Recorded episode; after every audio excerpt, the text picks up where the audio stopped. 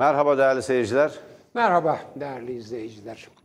Değerli izleyiciler, bu iktidarın 20 ile yakın yönetim döneminde yaptığı en büyük kötülük e, siyaset dili aracılığıyla ve izlediği stratejiyle herkesi birbirine düşman etmek ve herkesin önce kendine duyduğu güveni, sonra da dostuna, akrabasına, komşusuna, efendim iş arkadaşına karşı duyduğu güveni yok etmek.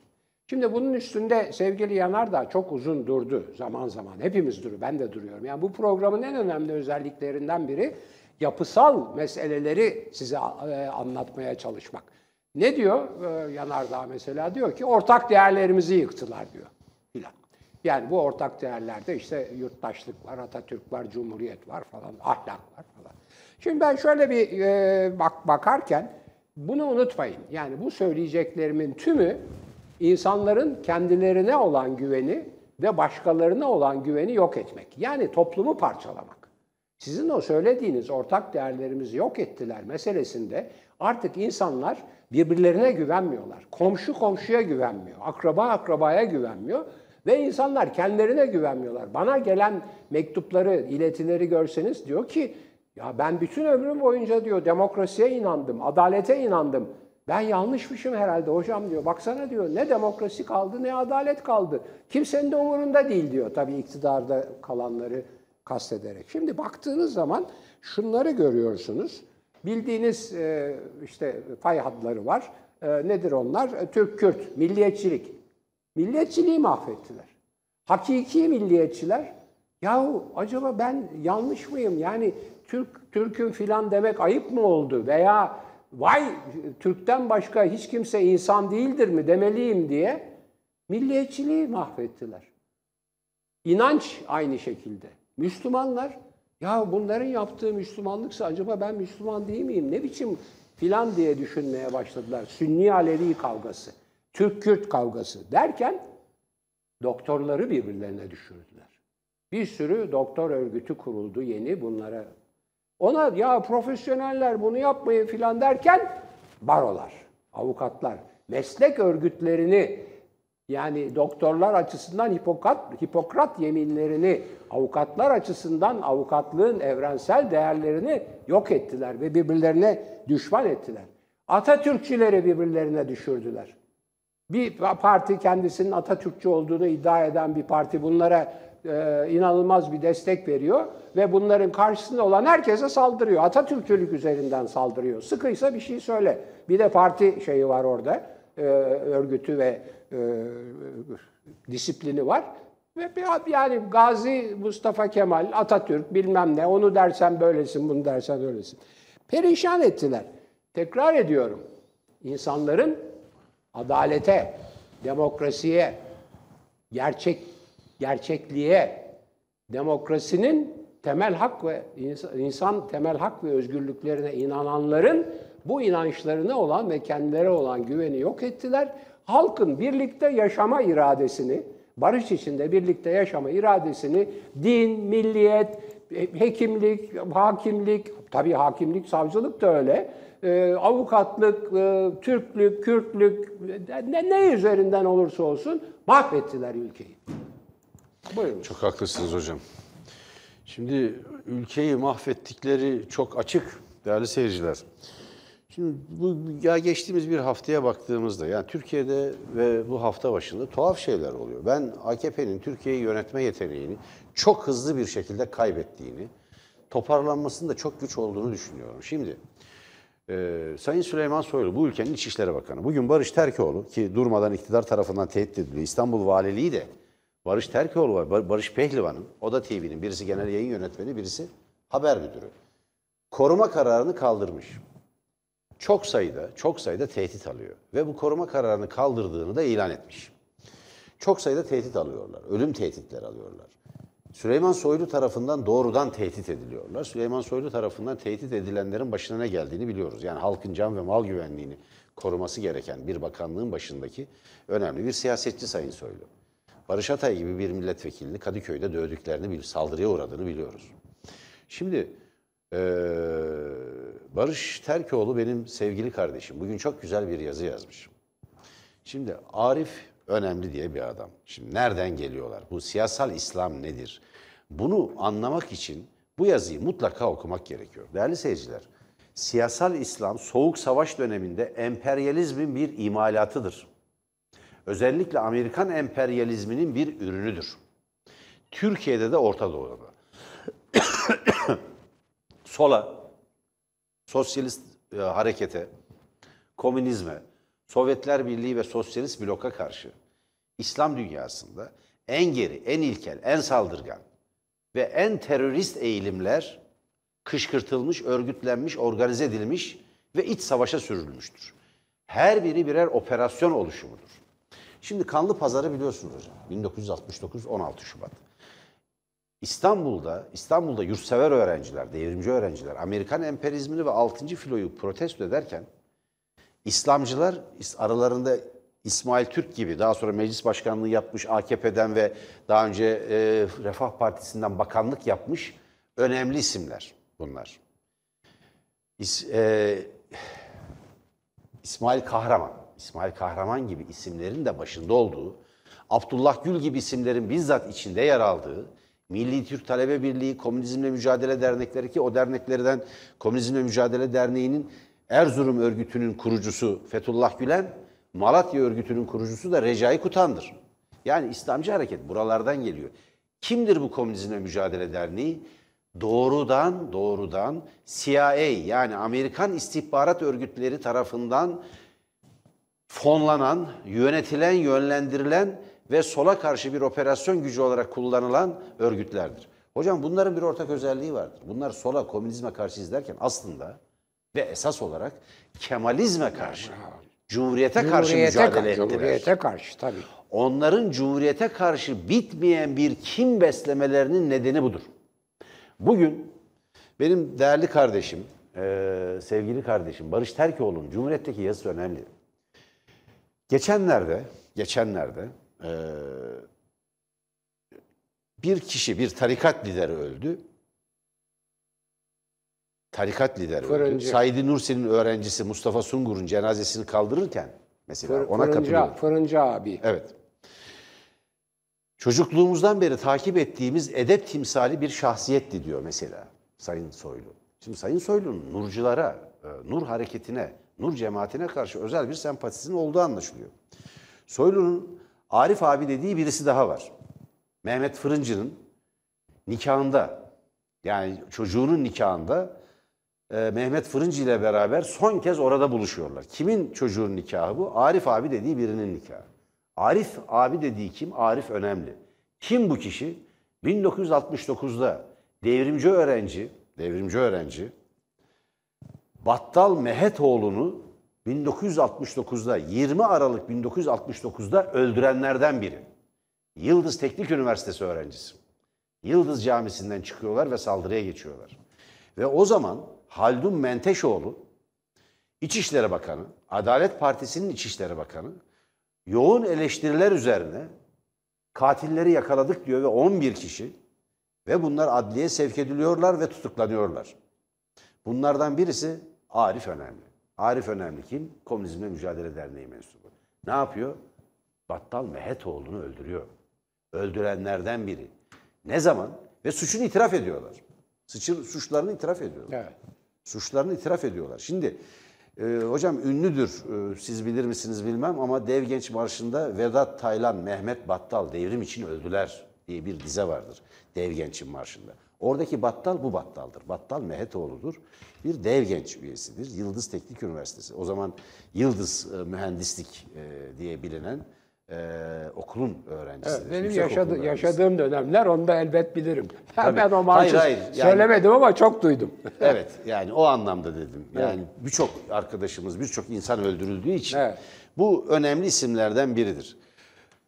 Arif önemli, o isimlerden biri. Şimdi Haldun Menteşoğlu'na bakıyorsunuz. Hakikaten sorumlu bir İçişleri Bakanı. Bazı failleri yakaladık, adliyeye sevk ettik, cezalarını hakim verecek diyor. Kararı hakim verecek. Şimdi bunu, bu yazıyı çok özetlemekten yana değilim. Değerli seyirciler okusunlar bunu. Ee, bu yazıyı e, girip okuyabilirler. Biz nitekim bunu e, haber de yaptık. E, Tele1 ana haber bülteninde. Ece Ayhan'ın da Ece Ayhan'ın da Battal Mehetoğlu için yazdığı bir şiir vardır. Çok güzel bir şiirdir. O şiirde bakmanızı öneririm. Şuraya geliyorum, şuraya geliyorum.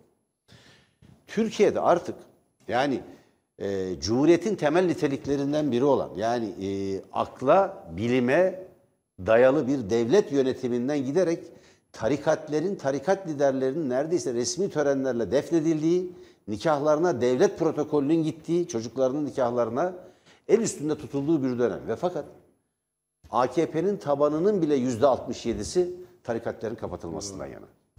Başka bir şey oluyor Türkiye'de. Türkiye'nin 300 yıllık ilerici, aydınlanmacı, modernist birikimi. Hadi ilericiyi geri çekelim. Aydınlanmacı ve modernist birikimi, akılcı birikimi bu gidişe dur diyor. Bu gidişe dur diyor. Buyurun hocam. Evet, şimdi aynı noktadan devam edelim. Bugün e, Cumhuriyet Gazetesi'nde sadece Barış Terkoğlu'nun yazısı değil, bir başka müthiş bir e, söyleşi daha var.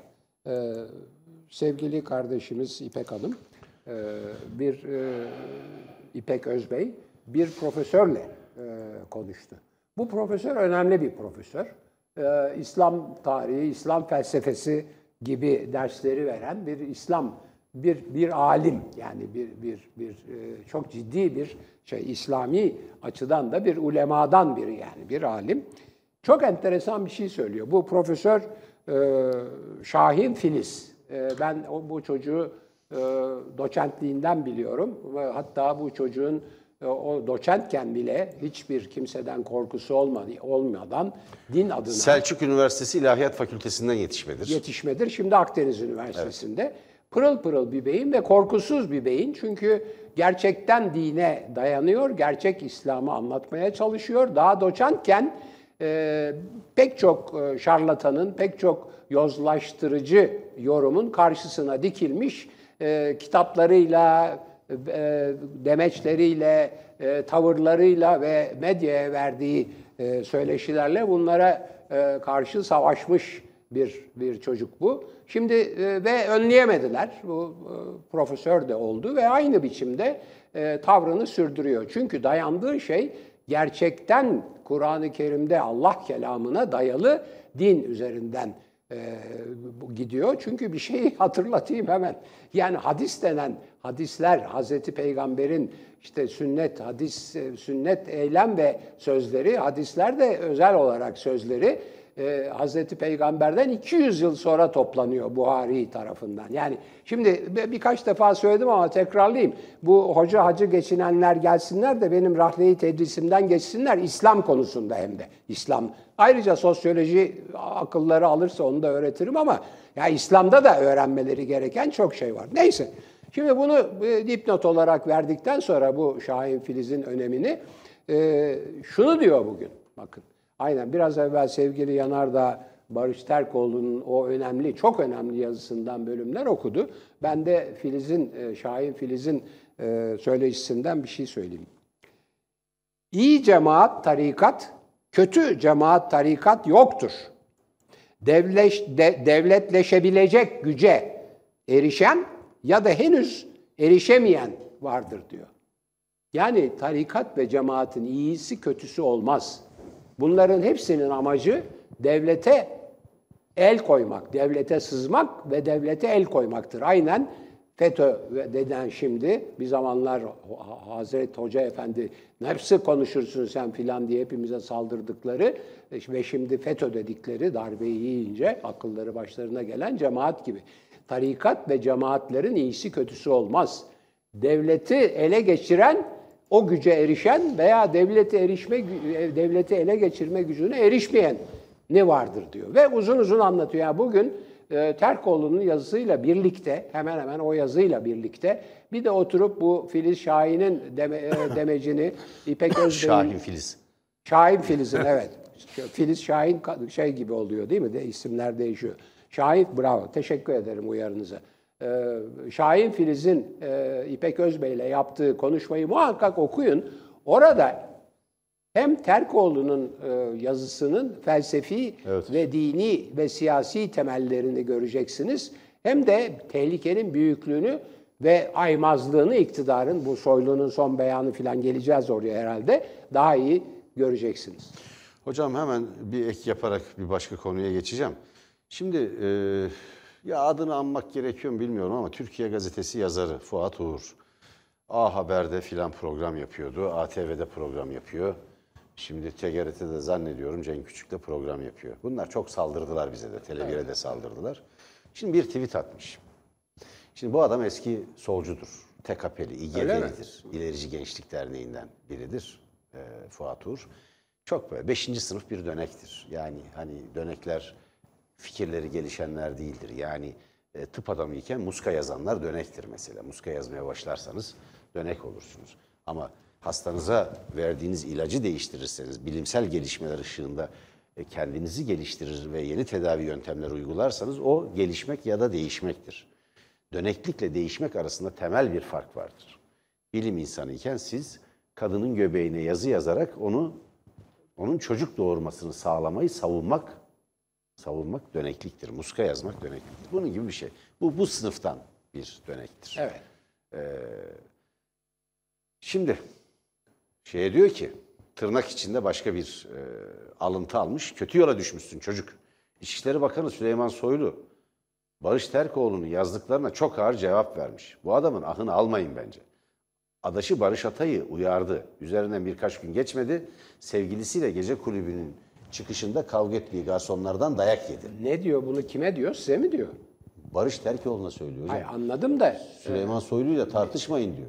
Ha, Tweet ona atmış. söylüyor. Yani Barış Terkoğlu'na hitaben söylüyor. Evet. Yani dayak yersin sen. Bak senin de başına Kadıköy'de böyle bir şey gelir diyor. Bence, bence, bence, bence, bence. Fuat ayıp Uğur. Yani bu artık bir şey de değil. Yani e, ne söyleyeyim bu seviyesizlik değil, kepazelik değil, ihbarcılık değil, tehdit değil. Yani tanımlanamayacak bir e, kötülük bu. Tanımlanamayacak bir kötülük. Bence, bence, bence sen Barış Terkoğlu'na sataşmaktan vazgeç bir an önce olur mu Fuat Uğur? Orada Barış Atay'ın saldırıya uğrayan Barış Atay'ın garsonlar tarafından dövüldüğünü söyleyerek polis raporlarına bile aykırı bir yalanla bir saldırıyı aklamaya kalkıyorsun. Bir insan bu kadar düşmez. Bu kadar alçalmaz bence. Alçalmamalıdır da. Bunu Fuat Uğur bile hak etmiyor. Fuat Uğur bile hak etmiyor. Ee, şimdi böyle bir e, böyle bir tweet atmış. Eğer Barış e, eğer Barış'ın başına herhangi bir şey gelirse bunlardan bunun sorumlularından biri de Fuat Uğur olacaktır. Onu belirtmek isterim. Hocam e, bu hafta sonu e, seyircilerimize söz etti. Bir yandaş medya tartışmasıdır devam ediyor. Şimdi CNN Türk'te bir tartışma var. CNN Türk'te bu tartışma yapılmaz. CNN Türk Cumhuriyet Halk Partisi ve Cumhuriyet Halk Partililer tarafından boy, onlar tarafından bile boykot edilen bir televizyon. Orada ne buluyorlar bilmiyorum izleyenler ama en sinsi yandaş kanallardan biridir CNN. Şimdi oraya Öztürk Yıl- Yılmaz eski e, Cumhuriyet Halk Partisi milletvekillerinden Musul başkonsolosu, eski başkonsolosu. Cumhuriyet Halk Partisi'ni aradığını bulamamış olacak ki bir ayrı parti kurdu. Bir yere de çıkartılmıyor. Yani e, fikirlerinde bir tutarlılık yok, bir şey yok, yani bir e, pırıltı yok vesaire filan. Yani biz de gerekirse çıkarız. O kalkmış bir programda değerli seyirciler. Efendim başka yandaş medya da varmış. CHP medyasıymış onlar. Tele1, Halk TV böyle böyle bir niteliğe sahipmiş. Kendisini çıkartmıyormuş. Valla Öztürk Bey çok ayıp etmiş. Ee, Bir kere yandaş medya tanımını yapmak lazım. Öztürk Bey benim hakkımda 27 tane dava var kardeşim. Tamam mı? iktidarın iktidardan yana olursan, güçlüden ve güç odaklarından yana olur, onların imkanlarından yararlanır ve onlar tarafından korunur, kollanır ve bu olanakları sonuna kadar kullanırsan yandaş olursun. Hapsi, cezalandırmayı, saldırıya uğramayı göze almak demek, yandaş olmak demek değildir. Bak biz bunları göze aldık. Karıştırıyorsun bir şeyi. Karıştırıyorsun. Biz siyasi iktidarın eteklerinde ikbal aramak yerine onları elimizin tersiyle itip bağımsız gazetecilik çizgisinde ısrar ettik. Israr etmeye de devam edeceğiz. Ve dolayısıyla Türkiye'nin totaliter, faşizan bir rejime doğru sürüklenmesine itiraz eden herkesle de nesnel olarak yan yana düştük. Olay bundan ibarettir. Biz hiçbir partiyle hiçbir ilişkiye sahip değiliz. Hiçbir partiden yana değiliz. Biz bağımsız bir gazetecilik yapıyoruz ve totaliter bir rejime sürüklenmeye çalışan Türkiye'de, çalışılan Türkiye'de özgürlüklerden, demokrasiden, adaletten ve eşitlikten yana olan herkesin de sesi, soluğu ve sözcüsü olmaya çalışıyoruz. Gerçeğin yanındayız. Şimdi CNN Türk gibi iktidar tarafından ya Ziraat Bankası'ndan alınan milyonlarca dolar parayla satın alınmış bir televizyon kanalında bunu söylemek için insan bir utanır. Mehmet Metiner de hemen üzerine atlamış. Yok öyle bir şey. Yok öyle bir şey. Yok öyle bir şey. Bu televizyon uydu paralarını ödeyemediği için üç kere yayını, ekranı karartılmış bir televizyondur. Anladınız mı? Şimdi e, evet. yani böyle bir böyle bir saçmalıktan ibaret. Bizim Öztürk Yılmaz'ı çağırmayışımızın tek bir nedeni var. Öztürk Yılmaz şu anda iktidarın nesnel olarak tetikçisi haline gelmiş durumda. Bu sebeple o yüzden yandaş medya hayırlı olsun size. CNN Türkiye çıkmaya devam eden ama bize sataşmayın. Evet. Bize sataşmayın. Şimdi e, iki şey e, söyleyeceğim. Ben zaten aldığım notlarla e, tam örtüştü sizin son hem bu yorumunuz hem ondan önce bu bir gazetedeki köşe yazarının İçişleri Bakanı'na karşı gelen dayak yedi, sen de ayağını denk at diye Barış Terkoğlu'nu uyarması olayı. Önce ondan başladınız, sonra o evet, yeni evet. partiyi kuran zatla bitirdiniz. Ben benim notlarımda her ikisi de var. Şimdi bir, bir defa esas olan bu tartışmalarda hem CNN'deki tartışmada hem ondan önceki köşe yazarının ifadesinde buralardaki esas olan nokta benim demin vurguladığım e, iktidarın siyaset dilinin kullanılması. Şimdi iktidarın siyaset dili nedir? Yabancılaştırma e, üzerine dayalı, ihanet üzerine dayalı dışlayıcı bir dildir. Bunu kim e, savunuyor ve kullanıyor? Yandaş medya. Şimdi şöyle bir durumla karşı karşıyayız değerli izleyiciler. Buna direnmek çok güç. Onun için ben buna kapılanları yani e, normal seçmen vatandaşı, normal yurttaşlarımızı da çok kınıyamıyorum. Çünkü Cumhurbaşkanı çıkıyor, e, bir dil kullanıyor. Aynı dil, aynı düşmanlaştırıcı, suçlayıcı, hain e, işte vesaire filan e, diyen dil bütün medya tarafından hem televizyonlarda hem gazetelerde tekrarlanıyor. Hem haberlerde tekrarlanıyor hem köşe yazılarında. Dolayısıyla bu dil üzerinden İçişleri Bakanı da diyor ki son zamanlarda diyor bu çok önemli. Son zamanlarda diyor bir takım tarikatların devlete sızdığı konusunda iddialar var. Bunların hepsi provokasyondur dedi. Şimdi esas mesele buradan kaynaklanıyor. Öbür tarafta işte Şahin Filiz diyor ki bunların e, sızma meseleleri var. Hepsinin işte şey, iyisi kötüsü olmaz. Devleti ele geçirme geçirmeme meselesi olur. Şimdi Barış Terkoğlu'nun Barış Pehlivan'la birlikte başka bir şeyi daha var Sayın Yanardağ. Başka bir günahı daha var. Metastazı yazmak. Metastaz kitabını size hatırlatayım. Metastaz kitabı e, Fethullah Gülen cemaatinin, Hoca Efendi cemaatinin veya şimdi FETÖ denen cemaat üzerine yazılmış bir kitap değil. O cemaatle başlayan devlete tarikatların ve ondan sonra da cemaat adı altında tarikat olduğunu gizleyip işte biz vallahi tarikat değiliz cemaatiz filan diye devlete sızanların bir kanser gibi devletin bütün hücrelerine yayıldığını anlatan bir kitap. Metastaz o. Derken işte bugünkü yazıda e, yani Terkoğlu'nun Cumhuriyet'te yayınlanan bugünkü yazısında bunun başka görüntüleri yayınlanıyor. Efendim Şahin Filiz de bu görüntülerin arka evet. planındaki felsefeyi anlatıyor. Şimdi buradan gelelim öbür CNN'deki tartışmaya. Yandaş medya iktidar yanlısı medyadır. Dal kavukluk iktidar dal kavukluğudur. İktidara dal kavukluk yapılır bu, hocam. Bu, Ezilene dal kavukluk yapılmaz. Bu, Ona bu, sahip çıkılır. Bunun bunun AKP ile, MHP ile, bilmem ANAP'la, CHP ile filan ilgisi yoktur. Padişahlık döneminde de bu böyledir. İmparatorluklarda da böyledir. Ve efendim e, işte otoriterliğe kayan seçilmişler döneminde de böyledir. Eğer siz siz iktidar nimetlerinden yararlanıyor veya daha da daha da kötü yararlanmıyor gibi görünüp onun dilini kullanıyorsanız, onun dilini kullanıyorsanız, canım bize yandaş medya diyorlar, CHP yandaşı medya da var falan diye işte. O dili eğer zihinlere nakşetmek üzere onu kullanıyorsanız o zaman işte siz siz demokrasiye karşı olan, siz iktidar nimetlerinden yararlanan, siz siz bütün insanlık tarihinin e, mücadelelerinin onurla sürdürüldüğü adalet, özgürlük, eşitlik ve bağımsızlık savaşımına karşı çıkmış bir duruma düşersiniz nesnel olarak. Şimdi hocam e, iki tane birkaç şey var. Bir tanesi Kars Belediye Başkanı Ayhan Bilge'nin cezaevinden yazdığı mektup. Önemli değerli seyirciler. Bu mektupta HDP'yi eleştiriyor. Bir HDP'li belediye başkanı HDP'yi eleştiriyor. Eleştirisinde önemli köşe taşları var. Bu eleştiriye dikkat çekmek isterim. Tersine Türkiye'lileştiğini söylüyor. Yani Türkiye'lileşmek konusunda bir Türkiye partisi olmak konusunda HDP'nin başarısız olduğunu söylüyor Ayhan Bilgen. Şimdi e, tam şöyle belirtelim, sözlerini kendisinden alalım. HDP tersine Türkiye'lileşme yaşıyor. HDP çözüm sürecindeki genişlemeyi kalıcı sanmış ve bir kişisel başarı öyküsü olarak yorumla, yorumlamayı tercih etmiştir. Kamuoyundaki yaygın kanaatin aksine HDP'nin genişleme sorunları Kandil, İmralı ya da geçmişte sanıldığı gibi cezaevlerinde müdahalelerden çok, burası çok önemli, buralardan gelen bir müdahale yoktu diyor. Kendi yönetiliş biçiminden kaynaklanmaktadır.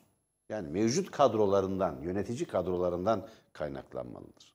Sadece son iki kongre süreci ve aday belirleme dönemlerinde kimin neden hangi dayatmalarla müdahale ettiğine bakılırsa sorun tam da benim tersine Türkiye'leşme diye tarif ettiğim kişisel hesaplarla bir siyasi mücadeleyi kontrol altında tutma eğiliminden kaynaklandığı görülecektir. Şimdi bu eleştiriler haklı mıdır, haksız mıdır bilemem. Ama şu anda cezaevinde olan devam ediyor eleştiriler ama temelini bu oluşturuyor. Mesela bir yerinde diyor ki, e, önemli çünkü temelindeki eleştiriler.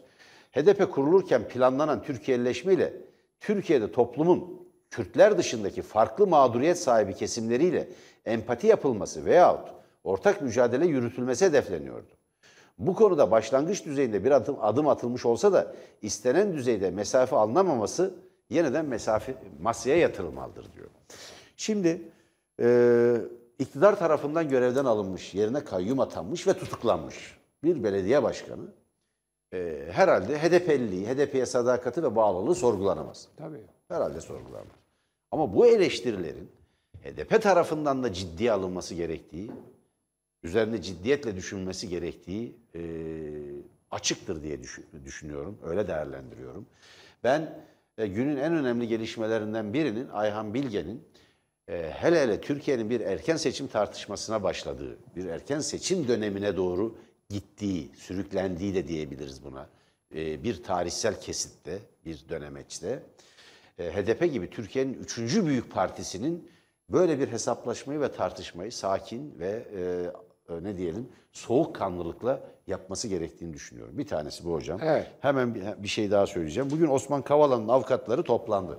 Osman Kavala ile ilgili bir değerlendirme yaptılar. Orada Osman Kavala'nın eşi yani Profesör Doktor Ayşe Buğra'nın e, sözleri e, yani benim çok böyle yüreğime dokundu, yaraladı. Diyor ki casus, casusluk suçlamasının bir insan ve ailesi üzerinde nasıl bir etki yaptığını düşünülmesini isterim. Ben çok şaşkınım ve öfkeliyim. Artık yalan söylemek gayreti bile gösterilmiyor. Yalan da söylemiyorlar hocam. Kıbrıs'taki seçimlerde AKP iktidarının desteklediği aday karşısındaki herkesi neredeyse PKK'lı ilan edeceklerdi. Ya böyle bir şey olabilir mi? Yani işin şirazesi çıkmış vaziyette. Ve şunu belirtelim. AKP'nin desteklediği aday, Erdoğan'ın desteklediği aday birinci turda seçilemedi Mustafa Akıncı karşısında. Ve ikinci turda kaybedeceği kesin. Yüzde altmışla kaybedecek. En az yüzde altmış, yüzde yetmiş oy alacak karşısındaki aday. Ve o hesap da tutmadı. Çünkü Kıbrıs'a müdahale ettiler.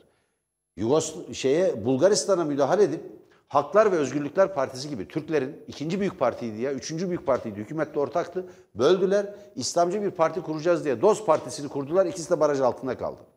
Her yere ihvancı ve siyasal İslamcı bir bakışla müdahale etmeye çalışıyorlar. Azerbaycan'da bu tutmadı. Azerbaycan'ın dokusu, kültürel dokusu, inanç haritası bambaşka çünkü. Oraya ihvancı bir kafayla, Suriye'deki cihatçıları, cihatçıların temsil ettiği bir kafayla oraya müdahale edemezsiniz. Olmadı da. Evet. Ama durum bu. Evet. Tablo böyle diye düşünüyorum. Kıbrıs'ta hayırlı gelişmeler var. Bu konuda da bir Murat Yetkin'in ana haber bültenimize katılan Murat Yetkin'in bu konudaki yazdıklarını yakından takip etmek lazım. Önemlidir. Ee, Kıbrıs'ta AKP kaybetti. Evet. Bu Türkiye'de de kaybedeceğinin bir işaretidir diye düşünüyorum. Evet. Şimdi değerli izleyiciler, e, ben bunu yazdım ama e, bizim e, buradaki e, televizyon izleyicimizle e, benim yazılarımı okuyanlar e, farklı e, kesimler oldukları için veya farklı gruplar oldukları için burada bir tekrarlayacağım. Bu Osman Kavala olayı e, müthiş bir e, trajediye dönüşmüş durumda. Fakat bu trajedinin e, öyle bir e, noktası var ki e, hakikaten hani Türkçe'de akıllara ziyan falan diye bir argo deyim var. Akla ziyan. Şimdi size bir şey okuyacağım. Bugünkü toplantıdan önce e, Osman Kavala'nın üç tane e, avukatı, müdafiği ki içlerinde çok değerli e, profesörler, profesör olmayanlar, hepsi değerli, üçü de değerli çocuklar, insanlar var. Bir bildiri yayınladılar bu iddianame e, ve e, işte tutuklamanın devam etmesi ve duruşma konusunda. Ben size bu bildirinin en son maddesini okuyacağım. Sıkı durun. Hakikaten akla dura, ak, ak, akıllara ziyan bir şey okuyacağım. Avukatların söylediği bu, içinde profesörlerin filan olan avukatların söylediği. O, aynen okuyorum. Ağır Ceza Mahkemesi adını filan numarasında söylüyor da. Bugün itibarı ile imza altına almış olduğu tensip zaptının birinci maddesinde Osman Kavala'nın TCK 309. maddeden tutukluğunun devamına. Yani mahkeme diyor ki TCK'nın 309. maddesine dayanarak tutukluluğunun devamına karar verdim diyor. Şimdi sıkı durun. Oysa Osman Kavala hakkında TCK 309. maddeden verilen bir tutuklama kararı bulunmamaktadır. Dehşet verici. Sehven yaptık. Dehşet Yaptık verici diyorlar. bir şey. Son dönemin modası. Sehven yaptık. Dehşet verici bir şey. Böyle bir şey olabilir mi? Yani tutuklama talebinde olmayan bir maddeden mahkeme tutuklamanın devamına karar veriyor. Sehven mefen yani. Şimdi son bir e, neşeli bir haberle bitirelim. Cübbeli Ahmet Hoca. Bizimle tartışa tartışa vallahi yani doğru yola geliyor yavaş yavaş. Öyle görünüyor hocam. Mustafa Kemal Atatürk aleyhine konuşmak caiz değildir demiş. Ve ortalık karışmış. Ee, İsmail Ağa cemaatinde ortalık karışmış. Ee, İsmail Ağa cemaatinin e, şeyhi Mahmut Usta Osmanoğlu'nu ki bir e, Nakşibendi koludur. Ee, Muhammed Fatih Usta Osmanoğlu da çok konuşan çok yanılır e, hadisiyle cevap vermiş. Sana senden olur her ne olursa başın selamet bulur dilin durursa. Yani konuşma artık demiş. Yani bu tartışma kaçınılmazdır. Bu tartışma kaçınılmazdır. Ee, yayınladığımız Tele1'de yayınladığımız cemaatlere ilişkin, tarikatlere ilişkin üstelik AKP'li şirketlerin yaptığı araştırma çünkü alarm zillerinin çalmasına yol açıyor. Sayın Süleyman Soylu da yani cemaat liderlerinin cenazelerinde, düğünlerinde, nikah törenlerinde bulunurken bir Cumhuriyet hükümetinin bakanı olduğunu da unutmamalıdır. Evet. Sayın değerli izleyiciler, programı kapatırken bir küçük tavsiyede bulunacağım. İktidarın bu düşmanlaştırıcı, yabancılaştırıcı, sizlerin kendinize olan güveninizi, sevdiklerinize, akrabalarınıza, dostlarınıza olan güvenini sıfırlayan baskılarına kulak asmayın. Kendinizi kendinizi yalnızlaştırmayın. Sorunlardan bunalmış halde içinize kapanmayın. Bilakis gülünüz, oynayınız, dışarı çıkınız, insanlarla ilişki kurunuz. Demokrasinin, temel insan hak ve özgürlüklerinin güzelliğini anlatınız. Bağımsızlığı, özgürlüğü, eşitliği, adaleti savununuz. Bunlardan vazgeçmeyiniz ve bunlar için direniniz. İçinize kapanmayınız. Bu baskı herkesi bıktırdı. Herkesi bıktırdı. Benim çevremde ya bırak artık bunları ben, ben, ben bunları tamam ben artık çok sorunluyum benden uğraşmayın filan diyen insanlar çoğalmaya başladı. Yapmayın bunu. Yapmayın bunu. O zaman işte iktidarın dili sizi esir alır, sizi köleleştirir. İstedikleri zaten budur. Tekrar ediyorum. Özgürlük, eşitlik, bağımsızlık ve adalet için direnin sonuna kadar. Şimdi AKP'nin desteklediği aday kim diye sormuş seyirciler. Söyleyelim hemen. Kıbrıs'ta AKP'nin desteklediği aday önceki yani hemen son başbakan Ersin Tatar'dı. Ersin Tatar'ın karşısında da Mustafa Akıncı. Mustafa Akıncı da Cumhuriyetçi Türk Partisi kökenlidir. Toplumcu Kurtuluş Partisi de 3. parti oldu. %21 oy aldı. %32 e, oy aldı ve toplam %50'yi geçiyor zaten e, muhalefetin, AKP'nin karşısında olan blokun. Ersin Tatar ise birinci turda seçilmesi hedefleniyordu ve AKP iktidarı para akıttığı halde seçimi kaybetti. İyi bir ders, seçmen önemli bir ders verdi diye düşünüyorum. E, Darısı ne diyelim? Türkiye'nin başına. Hoşçakalın. Görüşmek üzere değerli izleyiciler. Korkmayın, usanmayın, bıkmayın, içinize kapanmayın en önemlisi. Tekrar ediyorum özgürlük, eşitlik, bağımsızlık ve adalet için çalışacaksınız. Bunlar gökten zembille inmez. Görüşmek üzere.